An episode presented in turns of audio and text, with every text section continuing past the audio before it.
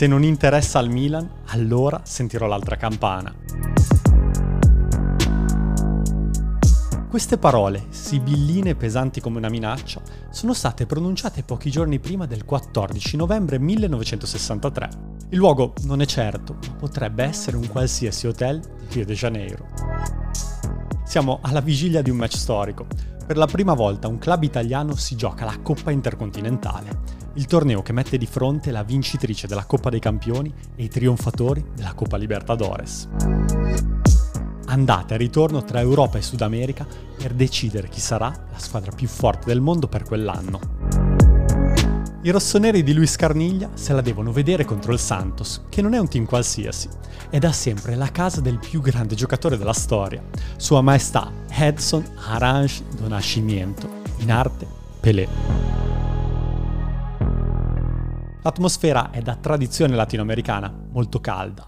L'ambiente ribolle per la partita, che se il diavolo arriva in Brasile forte del vantaggio della gara vinta a San Siro un mese prima. Ma quella frase, che è arrivata anche alle orecchie del direttore tecnico Gipo Viani, non può far dormire sonni tranquilli. Anche perché sembra non l'abbia pronunciata una persona qualsiasi, ma un signore argentino che di nome e cognome fa Juan Reis Brozzi e che di mestiere fa l'arbitro.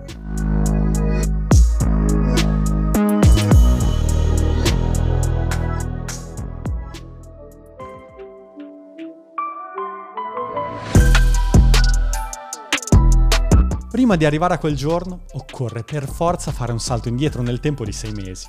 Il pomeriggio del 22 maggio 1963, nel tempio del calcio di Wembley, va in scena l'ottava finale della Coppa dei Campioni. Si sfidano da una parte i due volte detentori del trofeo, i portoghesi del Benfica, e dall'altra appunto il Milan di Nereo Rocco. I rossoneri del Paron hanno improntato la loro stagione al raggiungimento di un solo obiettivo, il trofeo continentale sacrificando un campionato che ha visto trionfare i rivali cittadini dell'Inter.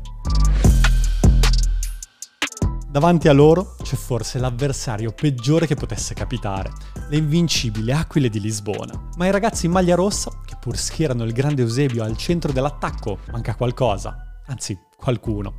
Quel qualcuno è Bela Gutman, il mister ungherese giramondo che se n'è andato dalla guida dei lusitani 12 mesi prima, sbattendo la porta e lanciando un anatema che diventerà famoso negli anni futuri.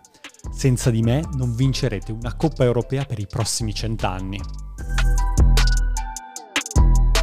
Il Benfica passa in vantaggio con la Pantera Nera, ma nella ripresa deve arrendersi a un ragazzo, figlio di due poverissimi immigrati italiani in terra paulista, che è appena diventato capocannoniere della competizione con ben 14 gol.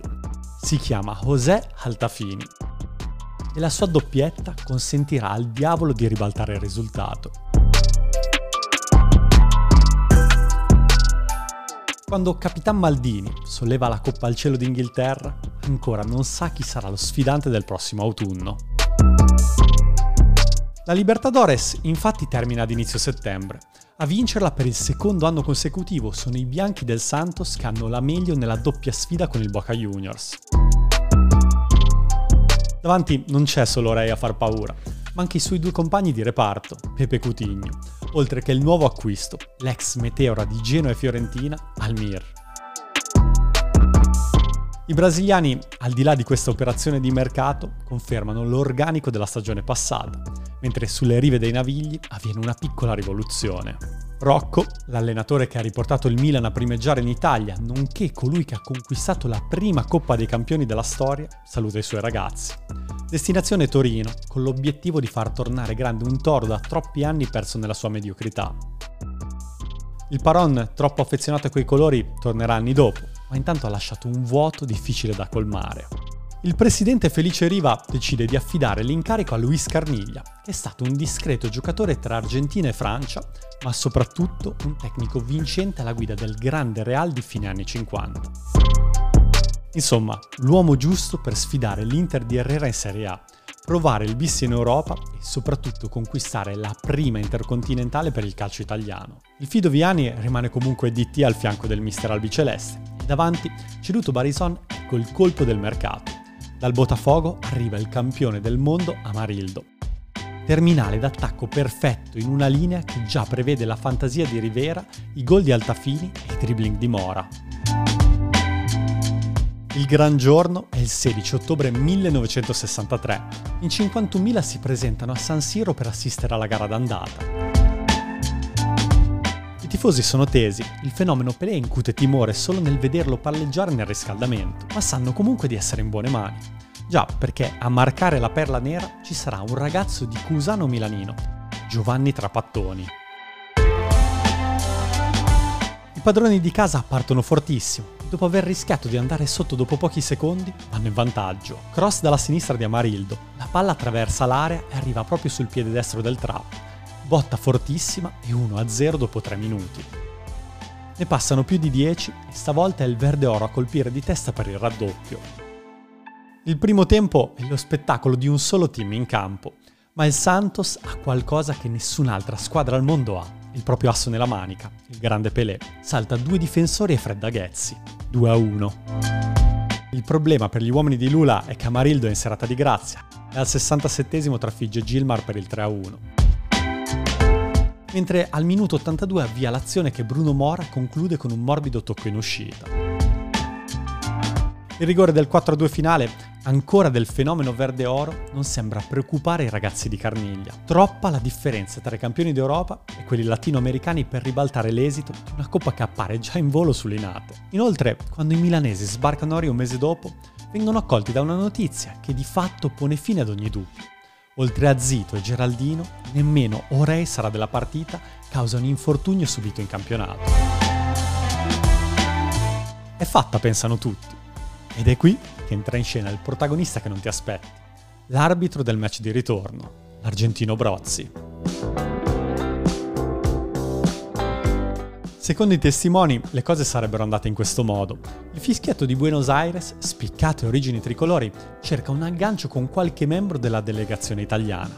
L'obiettivo è chiaro, favorire la vittoria degli ospiti dietro un lauto compenso di 5 milioni e mezzo di lire. È convinto che forse in nome delle radici comuni i milanesi accetteranno la sua proposta.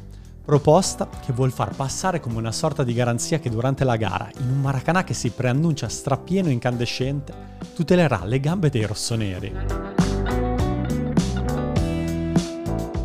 Quando la richiesta arriva nell'albergo di Copacabana, dove soggiornano Maldini e compagni, in tanti pensano si tratti di uno scherzo. Vinceremo senza trucchi e senza aiuti.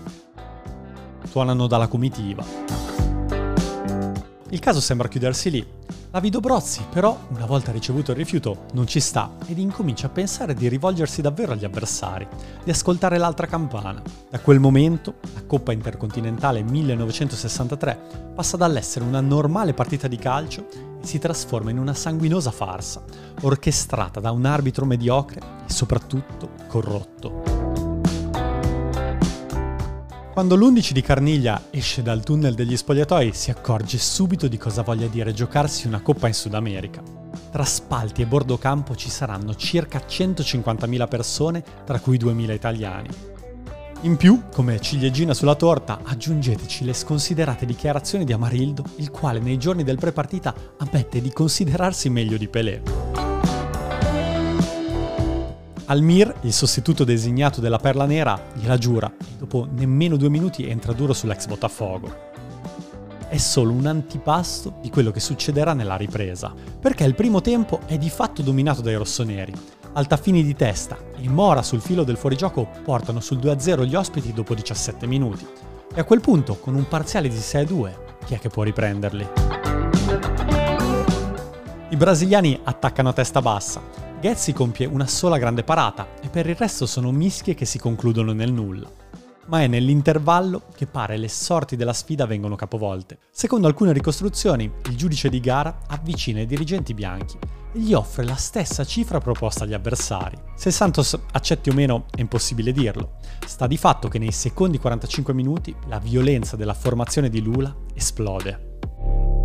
Si comincia con una caccia all'uomo su Amarildo che subito si allarga a tutto l'11 italiano. Ogni volta che toccavamo palla l'arbitro ci fermava.